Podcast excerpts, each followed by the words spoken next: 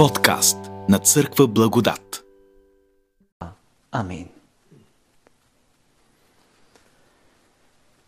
Любезни зрители, слушатели, бих искал да се върна назад във времето, а и също и вие, и да си спомните моменти, в които а, сте били пленявани от някаква личност, от някакъв герой.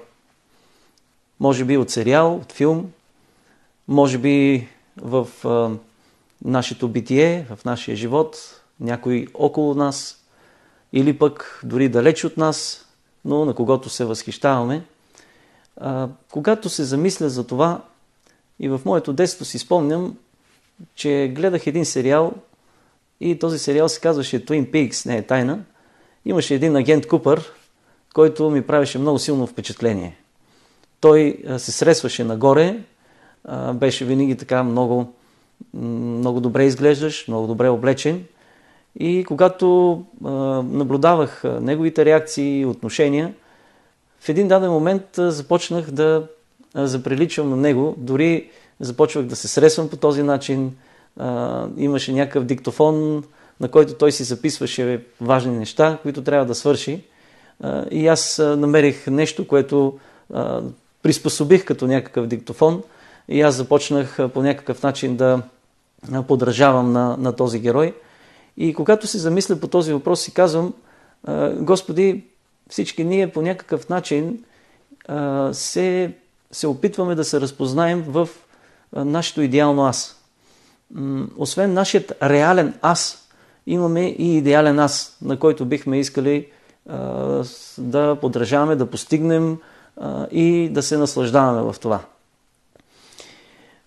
Има и много момичета, които гледайки така приказките и виждайки как се държат героините, да речем, било то пепеляшка, снежанка или а, някои от тези красавици, а, така и те по някакъв начин желаят да разпознаят себе си в някакво бъдещо аз, в което виждат своя живот, виждат своето развитие.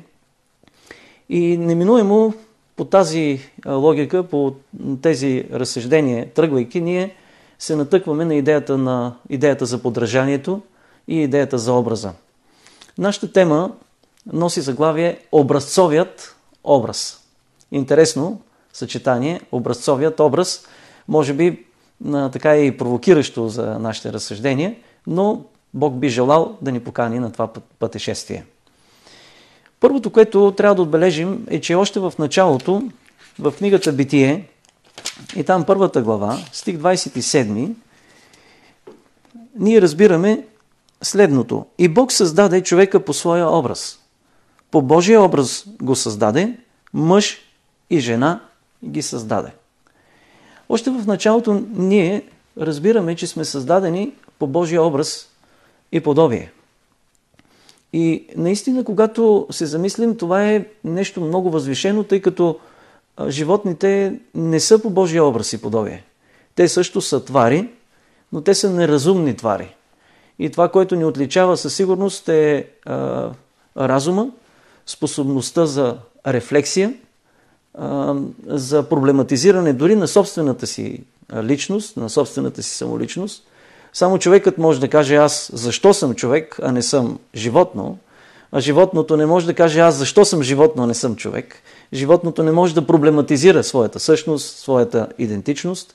Ето за това ние а, трябва да знаем, че не сме просто индивиди, но, но сме личности. И точно това е идеята да бъдем а, личности и да бъдем завършени личности в нашия Господ Исус Христос. Защото само тогава можем да бъдем наистина завършени личности.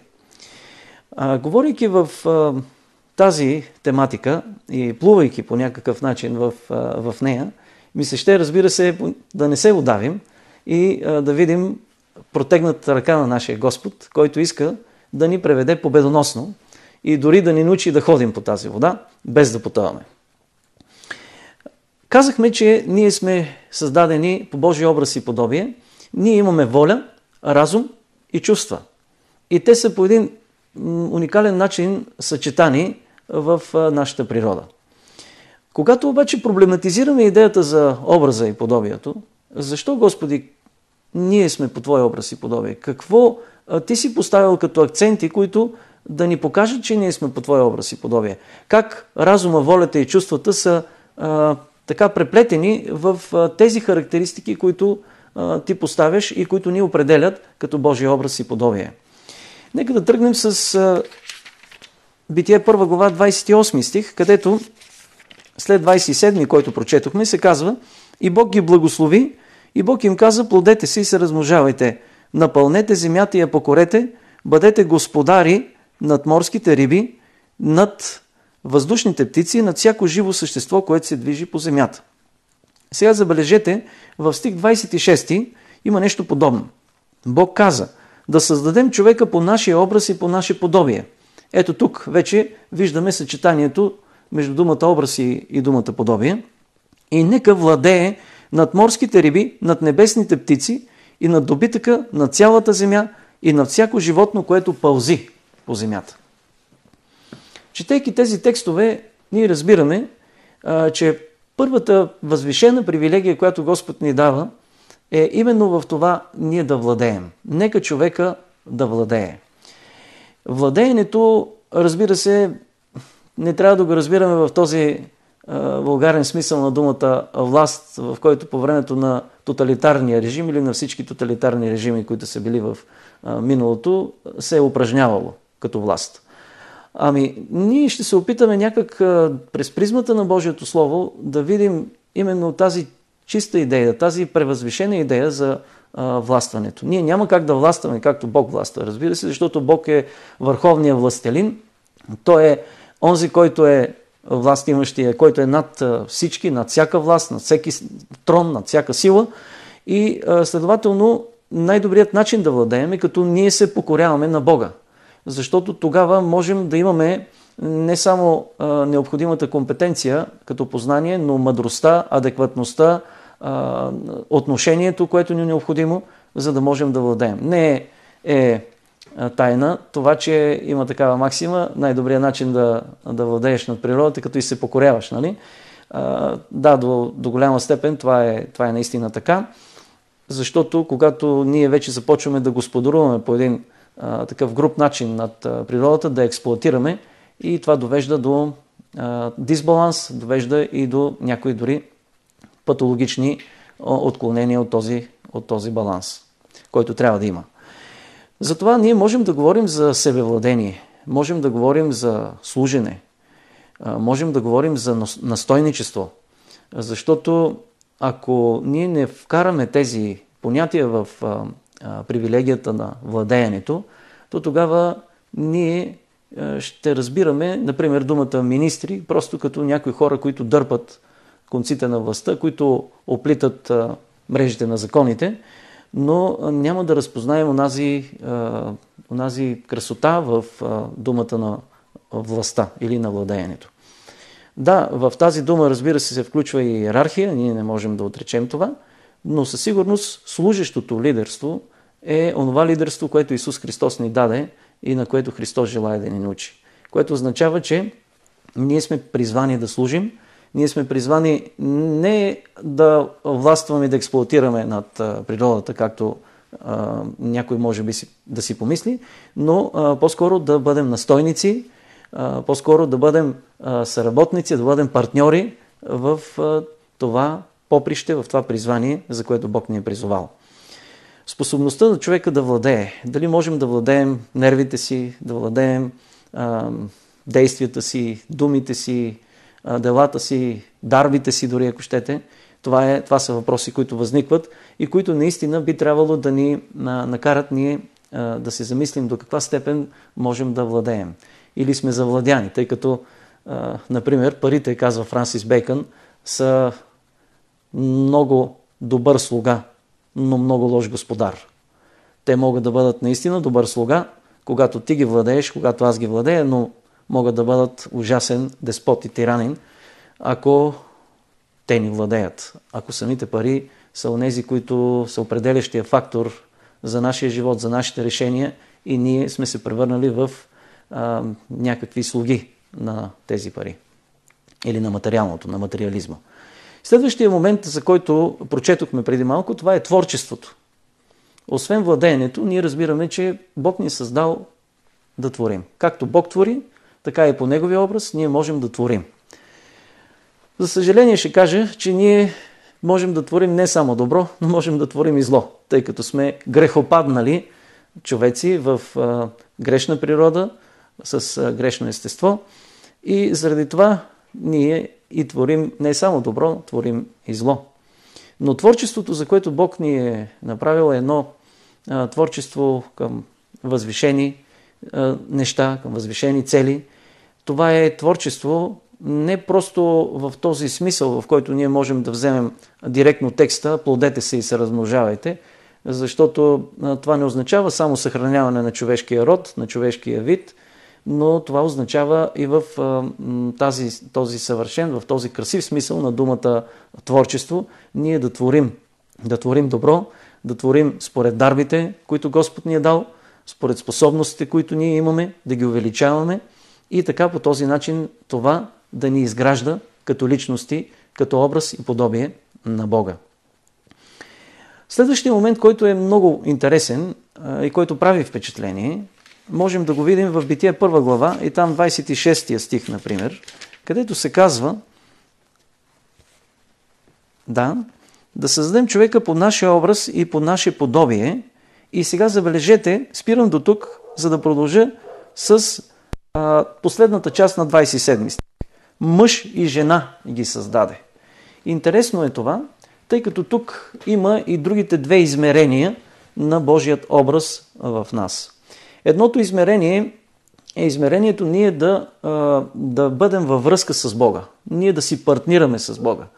Ние да пребъдваме в Него и Той да пребъдва в нас. И в това се състои идеята за съвършенството, разбира се. Да пребъдваме в Христос и Христос в нас. От друга страна обаче, не е само в вертикално отношение, но и в хоризонтално отношение ние можем да си партнираме с себеподобните. Можем да си партнираме с а, а, съпругите или съпрузите, които са а, задумени, или пък с децата, с родителите, с а, хората в обществото, в което живеем или работим, в екипна работа. Ние можем и би трябвало да си партнираме, за да разберем колко е прекрасно да осъществяваме така наречената синергия. Защото човекът не е създаден във вакуум. Човекът не е създаден да бъде единак, да бъде човек остров, който не граничи с друга земя.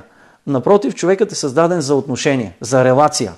Човекът е създаден да общува с Бога и в това да бъде неговото щастие, неговото удовлетворение, но също така и да общува с себеподобния, с ближния и в това общение той да, да се чувства човек, да се чувства цяло. Забележете, човекът е мъж и жена – Единственото число човекът е мъж и жена, което е множество, включени в това едно, в това цяло, което придава завършеност на това цяло. А, в случая, нали, ако трябва да отнесем нещата към идеята за брака, както самият Господ ще разгърне това и ще ни го покаже във втората глава и в края на втората глава самия Бог ще даде дълбок сън на Адам и тогава от реброто не случайно, най-близко до сърцето, ще извади а, това ребро, ще изпълни реброто с а, плът и ще направи едно прекрасно създание в лицето на Ева и тогава той ще ги съчетае и те ще бъдат една плът. И това е прекрасният химн, с а, който завършва а, втората глава. Уникално е това, защото хоризонталното отношение и вертикалното отношение всъщност ще ни доведат до нещо, което по-късно ще разпознаем и в кръста на Голгота.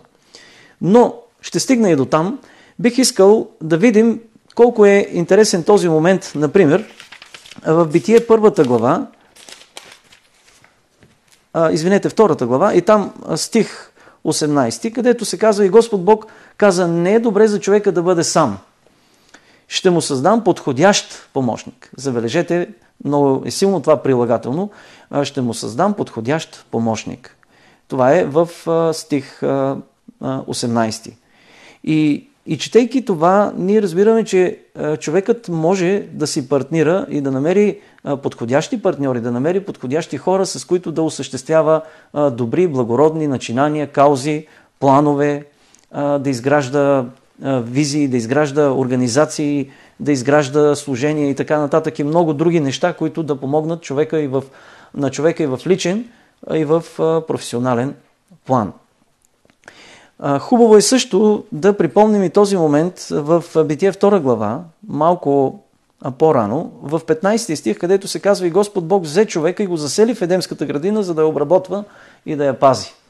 Забележете, при едното, първото с което започнах, беше това партньорство между човека и съчовека, между човекът и неговия ближен. При вторият момент, при вторият текст, който прочетох преди малко, а, че Господ засели човека в Едемската градина, тук виждаме отново това партньорство и това взаимоотношение, което има човекът с Бога. Господ поверява на човека тази градина, той да се грижи, той да обработва, да я пази. Това е едно прекрасно а, начинание, един прекрасен труд, в който той може да, да, да се радва и да бъде щастлив. Какво обаче се случи след а, този идеален план, след този прекрасен план? Ами случи се грехопадението. И в Бития третата глава ние виждаме, че а, човекът върна жеста на Бога.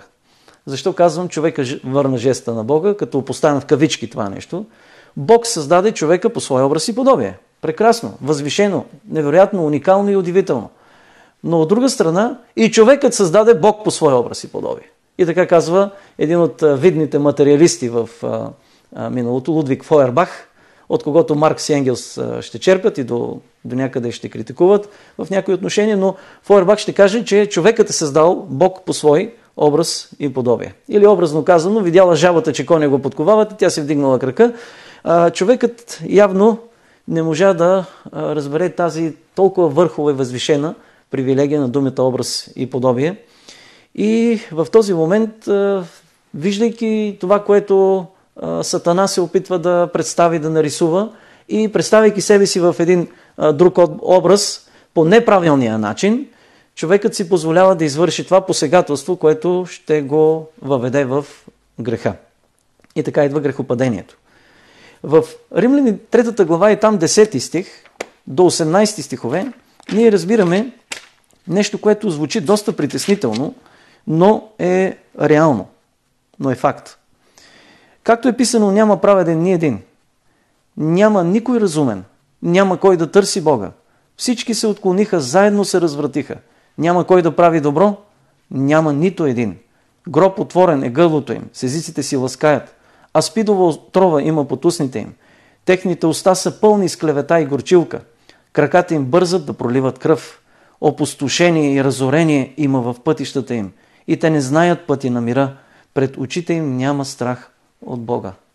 Тази тъжна картина, тази доста така е дори разочароваща картина, всъщност е реално отражение на това, което се случва с така нареченото обезобразяване.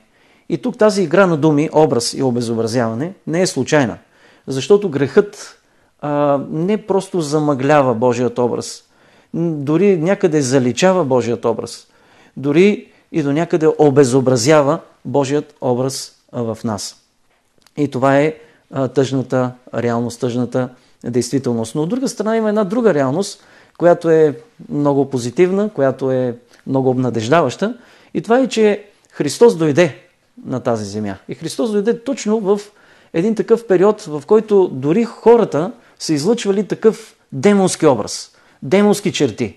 До такава степен дяволът е взел власт над хората, над човечеството, че те са били едни инструменти в ръцете на дявола и това, това е рефлектирало както в а, а, душата, така и в тялото, така и в а, духа им. И мислейки по този въпрос си казвам, кога дойде Исус? Точно когато дявола ликуваше, че е довел до обезобразяване на Божият образ в нас, Христос дойде, за да възстанови Божият образ в нас. От една страна Христос дойде, за да изяви Божият образ пред нас, а от друга страна, той дойде да възстанови Божият образ в нас. Интересно е това, което можем да разберем, че макар и природата да е била толкова покварена, макар и грехът да може да ни доведе до такова патологично състояние, Благодата на Господа е толкова велика и толкова силна, тя е вседостатъчна, за да може да възстанови образа Божий в нас. Но това струваше на Христос кръвта, защото без Неговата кръв нямаше да има умилостивение, нямаше да има благодат. Това означаваше жертва. И самия Бог предприе инициативата да осъществи този спасителен план, защото ние сами по себе си не само, че ще оплетем от всякъде нещата, но ще ги доведем до а, тотално, до тотално отчаяние и а, нищета и разруха. В Исаия 53 глава и там втори стих се казва, защото израсна пред него като отрасъл и като корен от суха земя. Нямаше благообразие, нито приличията да го гледаме, нито красотата да го желаем. Ето как този прекрасен, този възвишен дар, който слезе от небето, самият Господ Исус Христос, който е най-прекрасният, най-възвишеният дар, както и Святия Дух, който Бог обеща да даде, също е най-възвишеният и прекрасен дар. Но виждайки Исус, виждайки това, което Той прави, наистина ние се възхищаваме как Той понесе печалта ни, как Той се натовари с проклятието на нашите беззакония и момента, в който неговото лице е окървавено, в момента и можем да кажем времето, в което а, той ще бъде изтезаван, измъчван, изключително неправомерно а, ще бъде отношението и не, жестоко дори ще бъде отношението към Христос в този момент. И, и ние заставаме отстрани и казваме как можаха тези хора да постъпят така с него. А всъщност забравяме, че в, под този знаменател влизаме и ние. Забравяме, че ние сме тези, които убихме Христос с нашите грехове и с нашите беззакония. Забравяме, че ние сме тези, които а, така обезобразихме красивото, прекрасно лице на нашия Спасител с а, нашите мисли, с нашите планове, с нашите говорения, с нашите думи и дела. И ние прободохме Неговите ръце. Тези ръце, които ни създадоха, които ни придадоха този образ, а, ние ги разпънахме. Това е нашата реакция това е нашата благодарност, за съжаление. Но тук отново наделява това, този оптимизъм, би го нарекал, който е в Исус Христос, за това, че въпреки всичко, въпреки това, че ние сме се отнесли по този начин и за нищо не го счетохме, както ще каже Исаия, той се натовари с нашите грехове. Той се натовари с нашите беззакония. И тук ние виждаме неговата безусловна любов, която е най-красивото нещо на тази земя и на небето. Исаия 52 глава и там 14 стих казва, както мнозина се чудеха на тебе, толкова бе погрозняло лицето му, повече от лицето на който и да било човек. Образът му от образа на който и да е от човешките синове. Ето какво се случва следствие на нашите грехове. Ето какво коста на нашия Господ Исус Христос, за да може да ни изкупи и за да може да възстанови образа Божий в нас. Затова Веста е, че да, ние сме грешни, да, къде повече, къде по-малко, образът на Бога е замъглен, деформиран, дори някъде обезобразен, но ние имаме надежда в Исус, в Неговата любов, в Неговата благодат. Той затова дойде и затова умря за нас, за да може да действа в нас и чрез нас и по този начин да възпроизведе себе си, да произведе своя образ. Това е момента, в който ще прочита един пасаж, за мен много специален и много насърчителен, в книгата Филипяни, посланието на Павел към филипяните, втората глава и там от петия стих до 8 стих. Имайте у себе си същото съзнание, което беше и у Христос Исус, който като беше в Божия образ, пак не сметна, че трябва твърдо да държи равенството с Бога, но се отказа от всичко, като взе на себе си образ на слуга и стана подобен на човеците. И като се намери в човешки образ, смири себе си и стана послушен до смърт, даже смърт на кръст. Този христологичен химн, както е наречен от мнозина изследователи, наистина показва уникалната, превъзвишена красота на Христовото съзнание. По Божият образ ние не само трябва да имаме Христовото съзнание, но ние можем да имаме Христовото съзнание. Както в нас, така и между нас, в нашите взаимоотношения. И си мисля, че в този пасаж Господ отново повдига идеята за образа. Тази идея не е никак случайна, защото именно това е, както казахме преди малко, една от възвишените цели на Бога. Не само да умре заради нас, а, да ни изкупи от проклятието на греха, но също така и да възстанови своя образ в нас.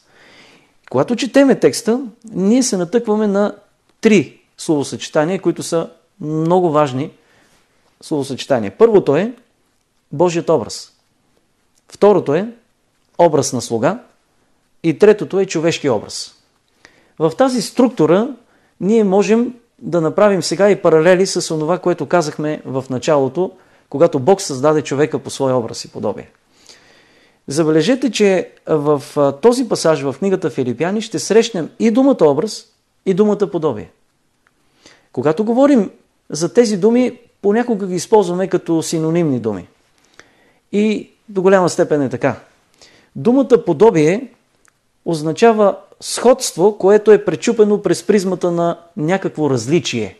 Все пак някакво различие. И когато апостол Павел употребява а, думите в този химн, в този пасаж или, или цитира някъде до някъде нещо надгражда, не зная, той а, прави нещо много силно, много интересно и то е именно тази а, заигравка, тази изключително важна и целенасочена игра на думи, която е с образа и подобието. Но тя не е просто игра на думи. В нея има дълбочина, толкова голяма дълбочина, че ние оставаме възхитени. Нека да тръгнем от тук. Който като беше в Божият образ.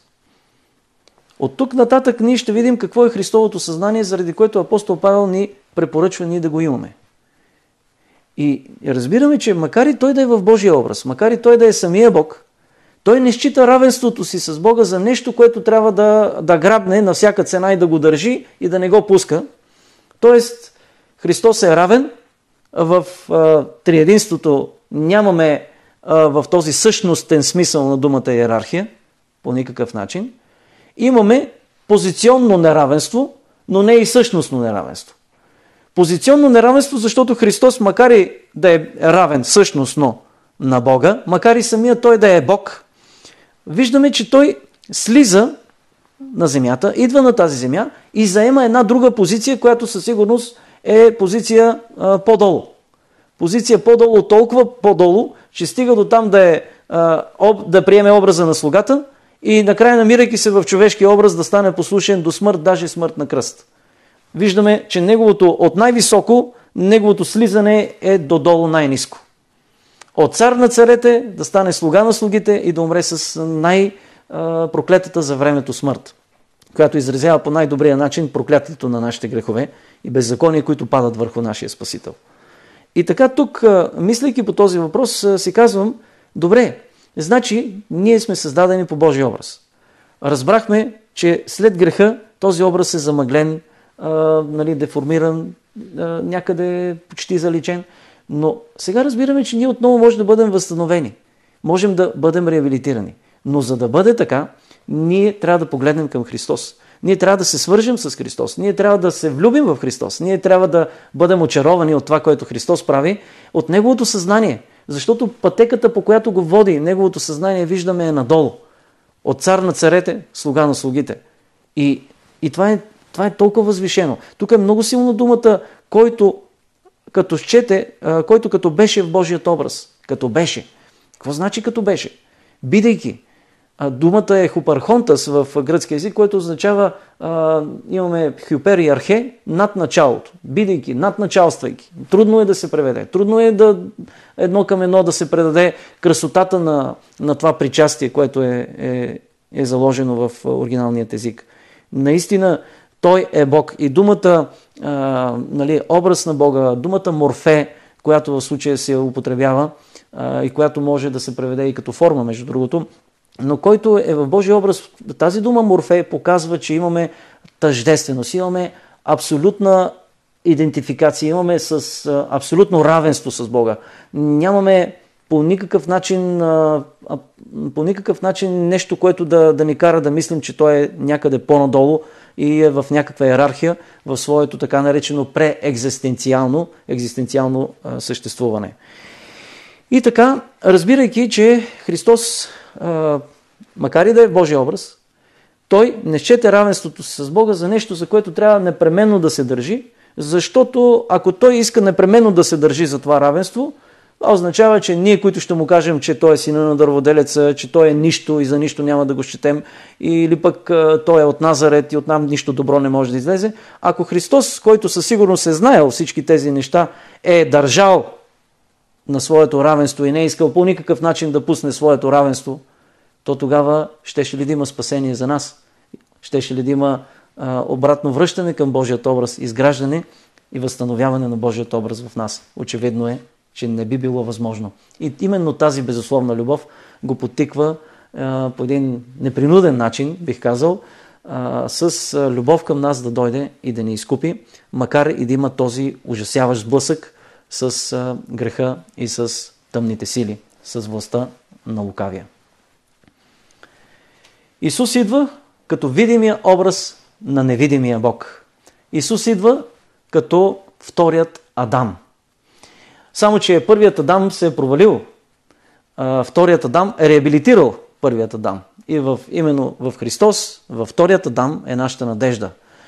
И, и това е една много дълбока теология, за която ние трябва да, да благодарим на Бога. Тя може да, е, може да я видим в посланията на апостол Павел, в Римляни, в Коринтияни. Но аз ще прочета нещо друго, което много силно ме впечатлява.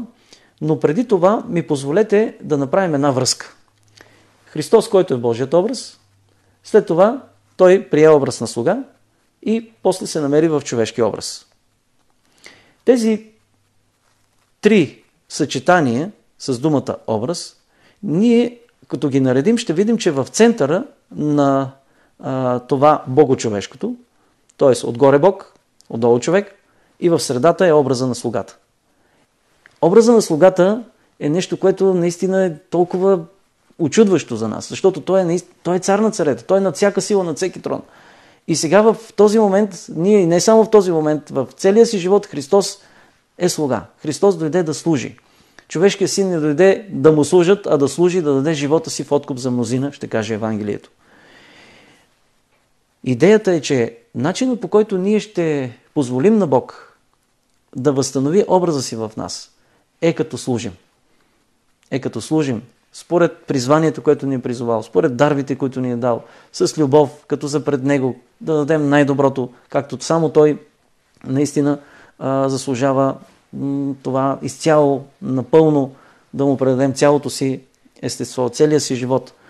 И ето защо поставяме образа на слугата в центъра на нещата, защото наистина това се оказва фокусно. Това се оказва а, и ключово ние да разберем как Бог ще може да възстанови образа си в нас. Би ли могъл Бог да възстанови образа си в нас, ако ние не му служим? Ако ние не се смирим, защото за да служим ние трябва да се смирим, всичко това, което ще видим в Христовото съзнание и в пътеката, по която го води Неговото съзнание, ще го видим изразено в пътека на Неговото смирение. Смири себе си и стана послушен до смърт, даже смърт на кръста. Та сега текста, който обещах е във 2 Коринтини 8 глава и там 9 стих се казва, защото знаете благодата на нашия Господ Исус Христос и поздравявам църква благодат специално с този стих, защото, брати и сестри, ние виждаме един прекрасен текст за Божията благодат и си казваме каква е тази благодат, за която апостола сега ни говори. Благодата на нашия Господ Исус Христос, че богат като бе, Божия образ, за вас стана сиромах, за да се обогатите вие чрез неговата сиромашия човешки образ и образа на слугата. Богат като бе, за вас стана сиромах. Тези две диаметрални противоположности наистина ни удивляват. И когато ние ги съпоставим, и когато ние видим наистина колко голям е диаметъра, колко голямо е разстоянието, и ние виждаме как Христос успява да събере това, да, да съчетае това.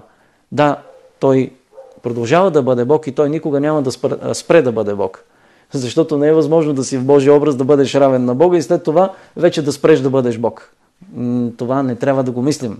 Защото тук може да изпаднем в някои а, теологични спорове, в които а, са изпадали и някои вярващи в а, миналото, но а, мисля, че това няма да, да бъде продуктивно и няма да бъде полезно за нас. Ето защо а, нека да се върнем към тази идея.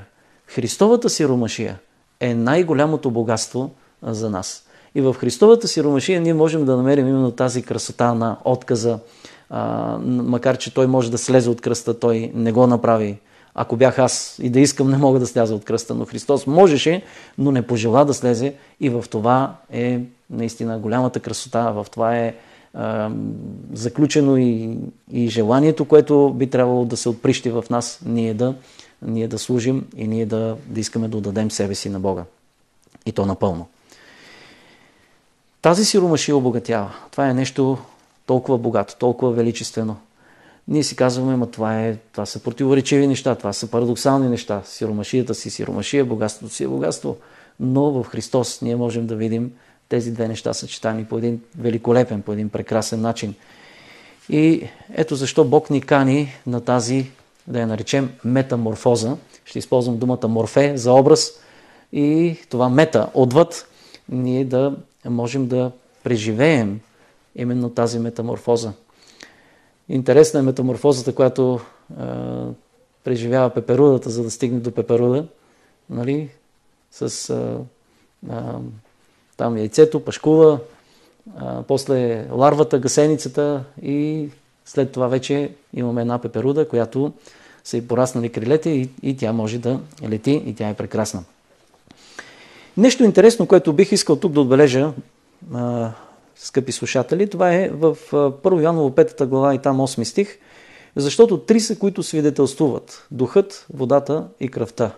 И тия три са съгласни. Забележете колко силен момент. Тези три са в едно. Тези три са съгласни.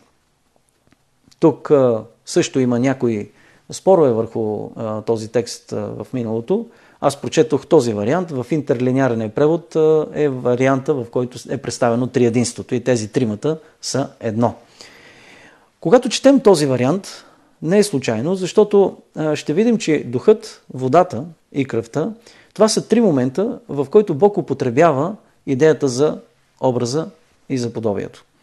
Първият момент е след като Бог е вдъхнал от дъха или от диханието или духът на живота – и когато Бог е вдъхнал духа си в нас и ние сме станали жива душа и сме по образа и подобието на Бога. Това е първият път.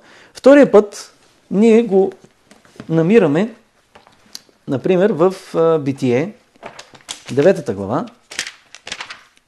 деветата глава на Битие. Там първи стих, например, в това време Бог благослови Ной и синовете му, като каза Плодете се, размножавайте се и напълнете земята.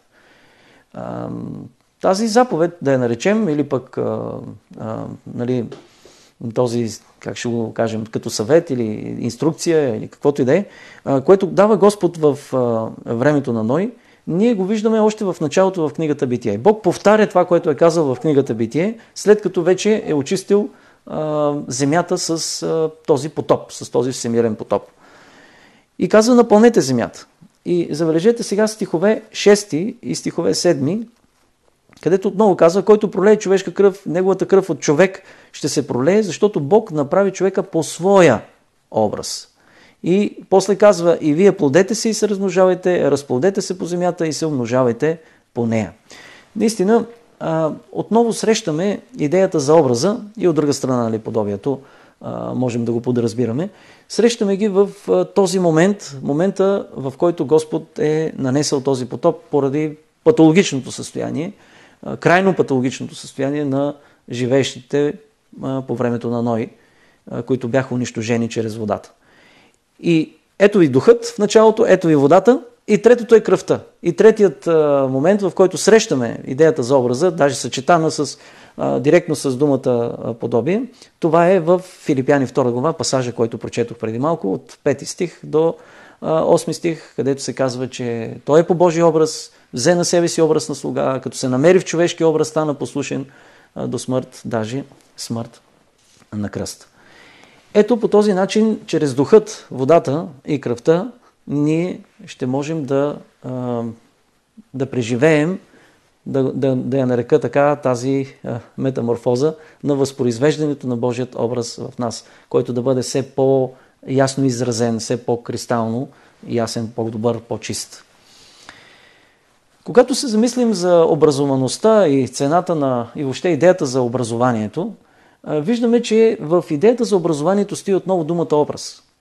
Когато ние се образоваме, а никога не може да кажем, че знаем всичко. Колкото повече се увеличава знанието, толкова повече се увеличава и невежеството. Следователно, колкото повече се приближаваме до Бога, толкова повече ще осъзнаваме и колко сме по-грешни, по-несъвършенни.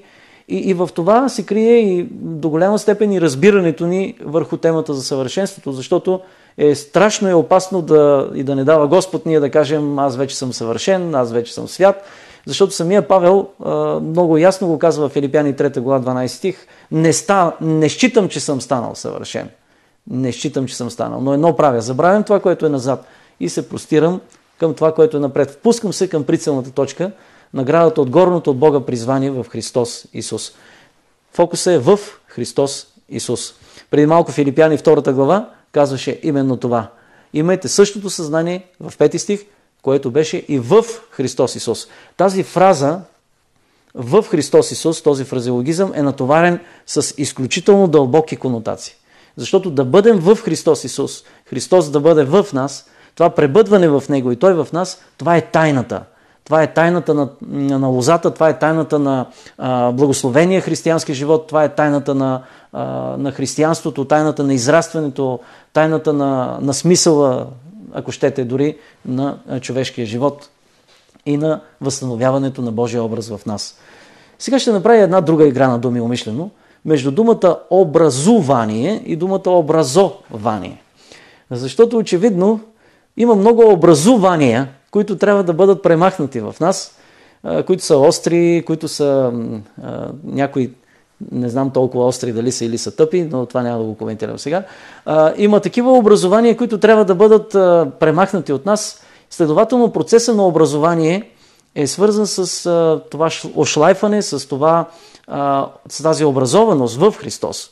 Това е най-висшето образование, което ние можем да придобием. И в това най-висше образование, позволявайки на Бог да пребъдва в нас, разбира се, Той ще ни очиства, ще ни помага ние да наделяваме на тези образувания, за които преди малко намекнах в тази игра на думи.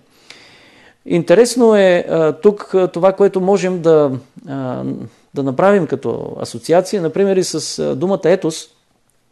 Етос означава още имидж, имидж и думата имидж може да се преведе и като образ. Думата имидж именно означава и образ. И в този смисъл етоса, от друга страна логоса, който идва, и патоса, това са древните са използвали тази триада, която е изключително силна и заредена с много дълбочина.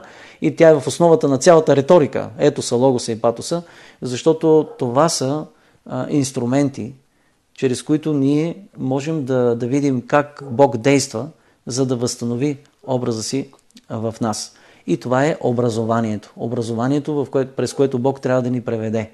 Думата education, знаем в английски язик, означава освен образование, означава и възпитание. Следователно, ние имаме нужда да бъдем възпитавани. Имаме нужда да бъдем и превъзпитавани в много отношения. Как ще стане това? Какви а, библейски инструменти, тъй като аз говорих преди малко за етос, патос и логос, които можем да намерим и в Библията, разбира се, много силно и да ги видим и в кръста, на кръста на Голгота, по един много величествен и внушителен начин, а, можем да ги а, представим и като понятия, които са също натоварени с много дълбочина и това е понятието новорождени, това е понятието оправдание, хайде да ги наредим, оправдание, новорождение, освещение. Това са понятия, които наистина не са просто понятия, но, но те, са, а, те са неща, които Господ желая ние да преживеем. Те са инструменти, дори да ги наречем, чрез които Бог желая да ни усъвършенства, чрез които Бог желая да възпроизведе образа си в нас, да възстанови образа си в нас. В Римляни 12 глава стих 2 се казва И не дейте се съобразява с този век, но преобразявайте се чрез обновяването на ума си, за да познаете от опит, що е Божията воля. Това, което е добро, благоугодно нему и съвършено. Не дейте се съобразява с този свят. Струва ми се, че съобразяването с а, света и а, това, което Павел иска да ни каже, няма да ни доведе до преобразяването, за което той говори след това.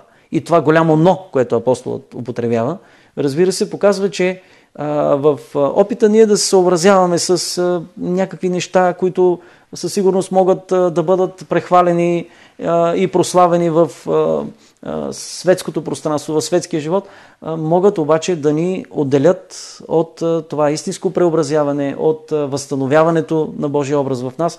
И затова преобразявайте, забележете, че е в продължителен момент, т.е. в продължително време. Преобразявайте се. Не казва преобразете се.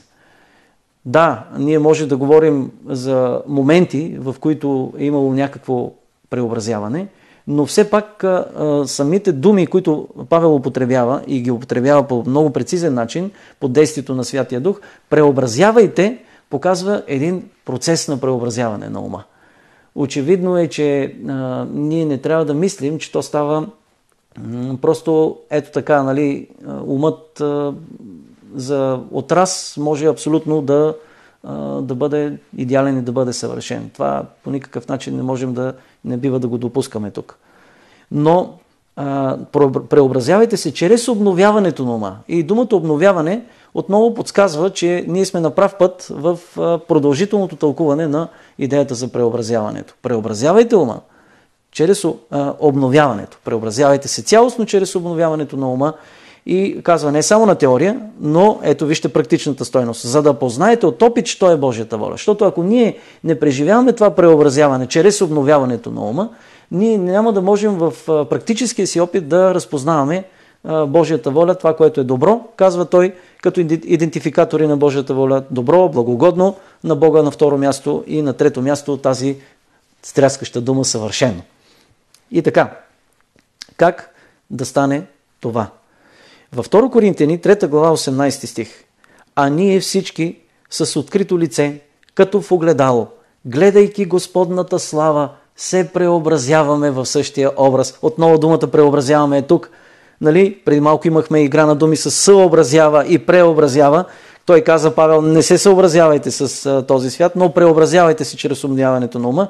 Сега пък се казва, че трябва да останем с открито лице. Няма нужда да бъда изкуствен а, няма нужда да се преправим пред Бога, така или иначе Господ знае колко струвам, какъв съм, какво правя, как живея. Той познава слаб, слабостите ми, знае колко коса имам на главата, знае всичко за мен. Няма нужда от, наистина от някаква такава преправеност, изкуственост. Колкото по-малко се преструваме, толкова повече струваме. И стоейки открито, като в огледало пред Бога, ние какво виждаме? Гледайки, казва Господната слава. Ето тук се крие тайната на а, възстановяването на Божият образ в нас. Да гледаме Господната слава.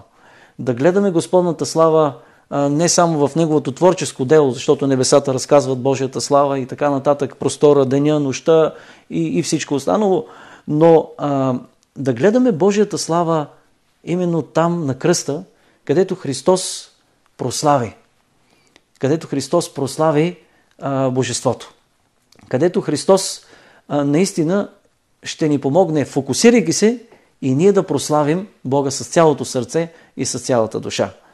Защо казвам а, кръста? Ще можем да разберем след малко, но ми се ще да а, помислим също и тук. Гледайки Господната слава, се преобразяваме в същия образ. Гледайки се преобразяваме наистина до каква степен ние сме фокусирани в нашия Господ Исус Христос. До каква степен ние, а, ние сме внимателни в а, Неговата воля, в Неговото Слово, в а, а, това към което Той ни призовава. Прави впечатление, че понякога може много лесно да се разсеем и да се отклоним. Също го виждаме и при Петър, когато той се фокусира, след като се е фокусирал в Христос и ходи по водата и след това той изведнъж премества погледа си, насочва го към бурите, към вълните на, да ги наречем, на живота и на, към проблемите и тогава той започва да потъва.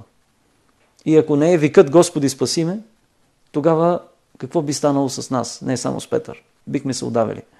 И а, заради това ние трябва да гледаме Господната слава, да, да се фокусираме в Христос, да прекарваме време, особено размишлявайки върху кръсната му смърт, върху последните часове от а, живота му тук на, на тази земя. Наистина, това са много важни трогателни сцени и резолюцията трябва да бъде все, по, все по-добра, все по-дълбоко да може да вникнем в това, което Христос прави върху поведението му, характера му, съзнанието му, да използвам тази прекрасна дума от Филипяни 2 глава. И гледайки Господната слава, се преобразяваме в същия образ. Много интересно а, съчетание. Гледайки Господната слава, се преобразяваме. Имаме рефлексия. Това рефлектира в нас, гледайки към Христос. Фокусирайки се в Христос. То рефлектира, занимавайки ума си с Христос, с превъзвишените неща в Христос. Тогава ние сме в Христос. И казва от слава в слава. Но не славата на, а, да речем, на онзи височаещ, който е там горе, на когото по някакъв начин в иерархията на обществото, иерархията на държавата, на държавното управление всички да му ръкопляскат и той само да командва с един пръст, да работи с един пръст и да възлага. Не, не в този смисъл на думата слава. Напротив, четейки Божието Слово, ние разбираме думата слава по друг начин. Разбираме думата слава дори като смирение. Разбираме думата слава също и като характер. И а, тези думи, които употребявам, смятам, че не са случайни. Защото думата характер а, може да означава още и образ.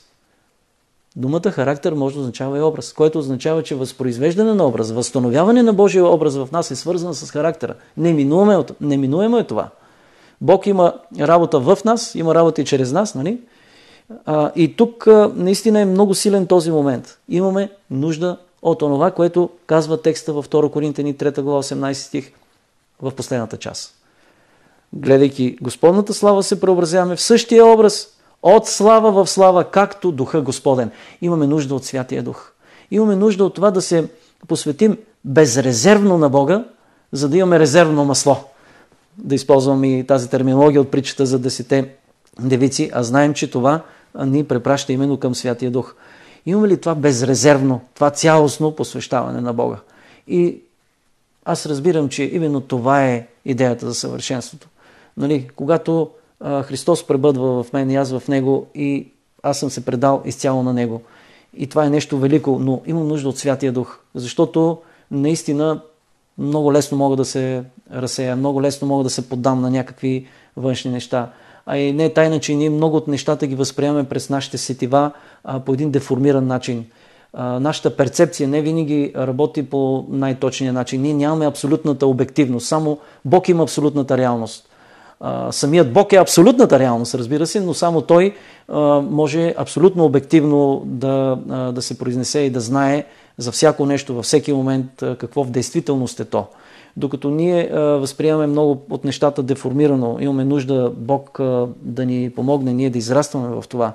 Имаме нужда от Святия Дух, който да ни помага, да ни води към тези велики свръхестествени, възвишени неща, които можем да, да видим и в Божието Слово, както от Духа Господен.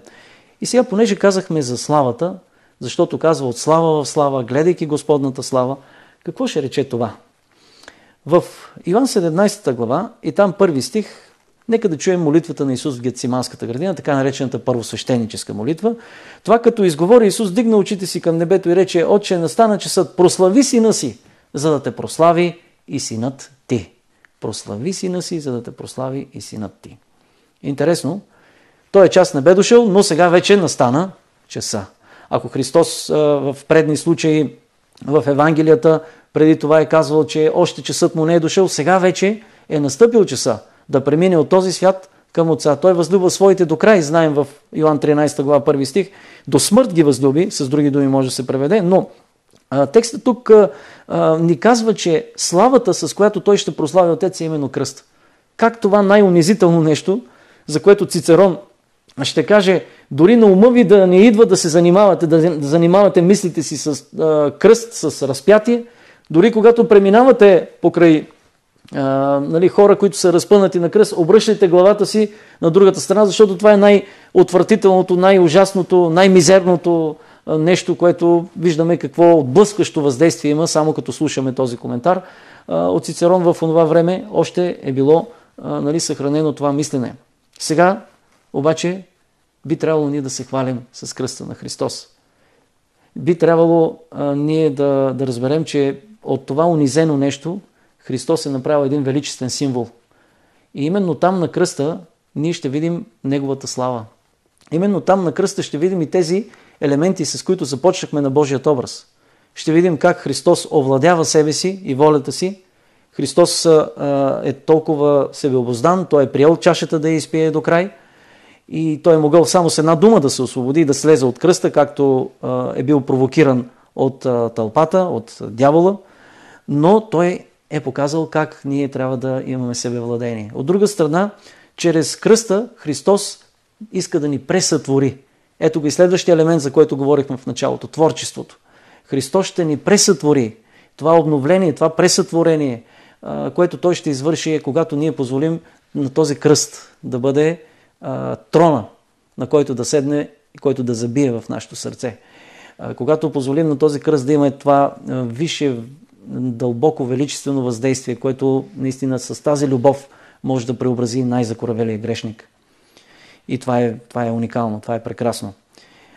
От друга страна, ние можем да видим отношенията между Христос в, и човечеството в хоризонтално отношение, защото Той стана подобен на човеците. Нали? Все пак Той е без грях, за разлика от нас, но Той пък се натовари с нашите грехове и беше счетен за виновен, за грешен, макар и грях да не е сторил, ще каже апостол Павел.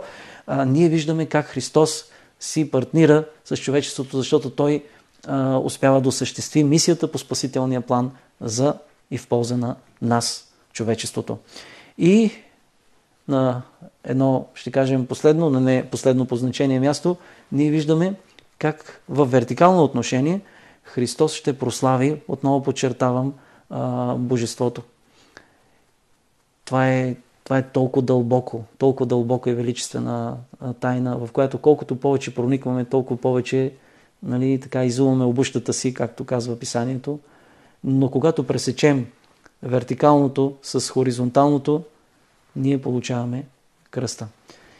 Ето, кръста е инструмент, чрез който Бог иска да възстанови образа, своя образ в нашия живот.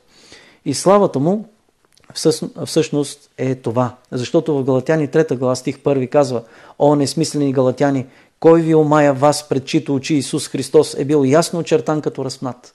Кой ви омая? Христос е ясно бил очертан като разпнат пред вашите очи. Не бива да ни омайва колкото е красива да е чашата в картината, да речем на Господната вечеря, например казвам, нали?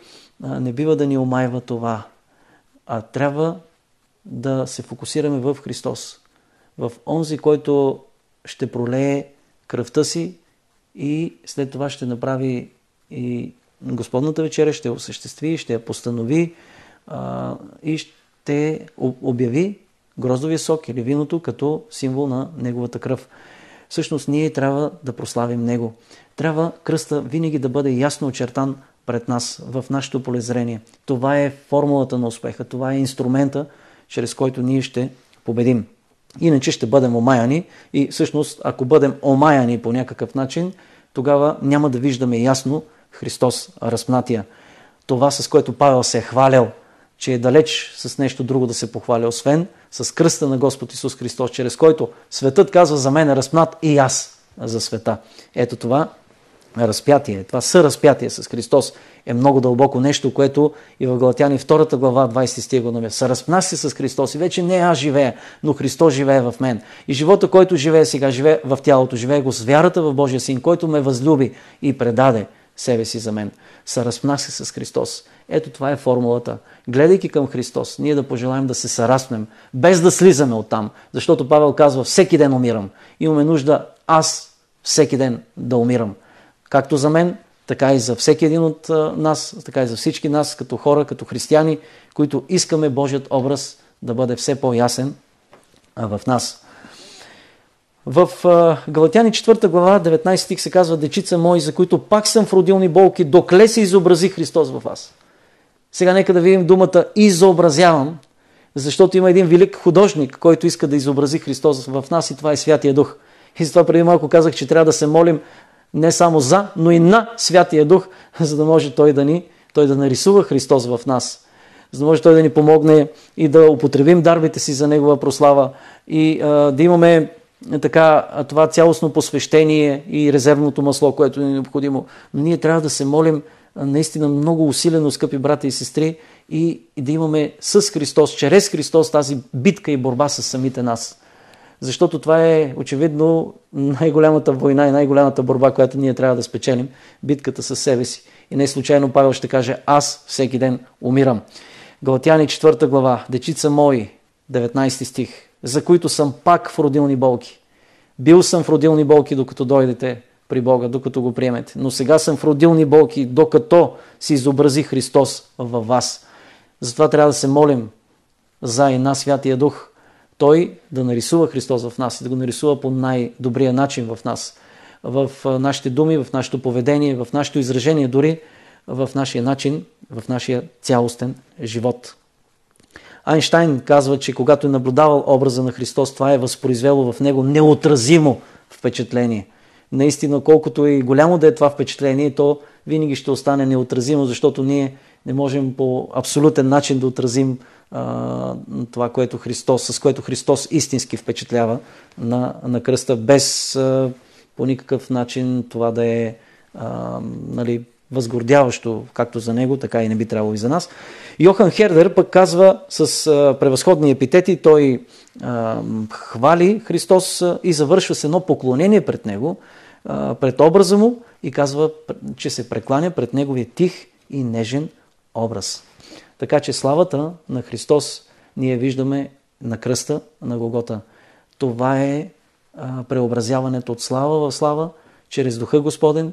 Това е, това е ясно очертаване на кръста на Христос като инструмента, чрез който да бъде възстановен Божият образ в нас. Но то не е само гледане в този смисъл, както ние можем да го ограничим като едно наблюдение, като едно гледане, но тази рефлексия, която ще има в нашия живот, тя ще ни даде това желание ние да се съраснем и дори не само до тук, за момент, но да искаме всеки ден да сме съраснати. Всеки ден аз да умира, а Христос да бъде въздигнат и възвеличен.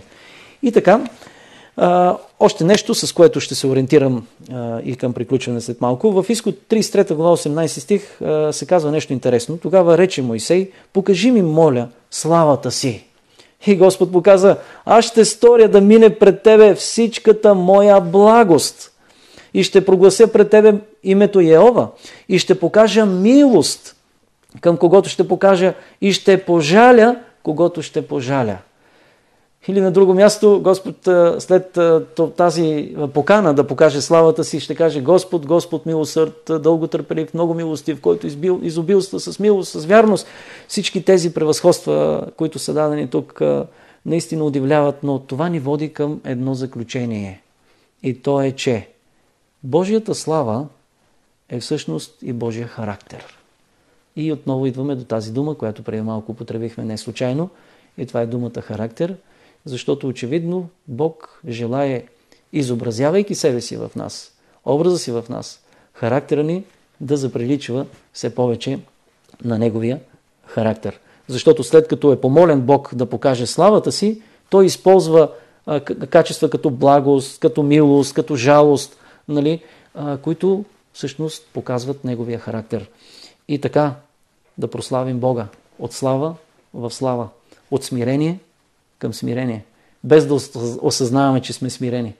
От святост към святост, без да осъзнаваме, че сме святи. Това е нещо много парадоксално. Това е наистина противоречиво, ще кажете.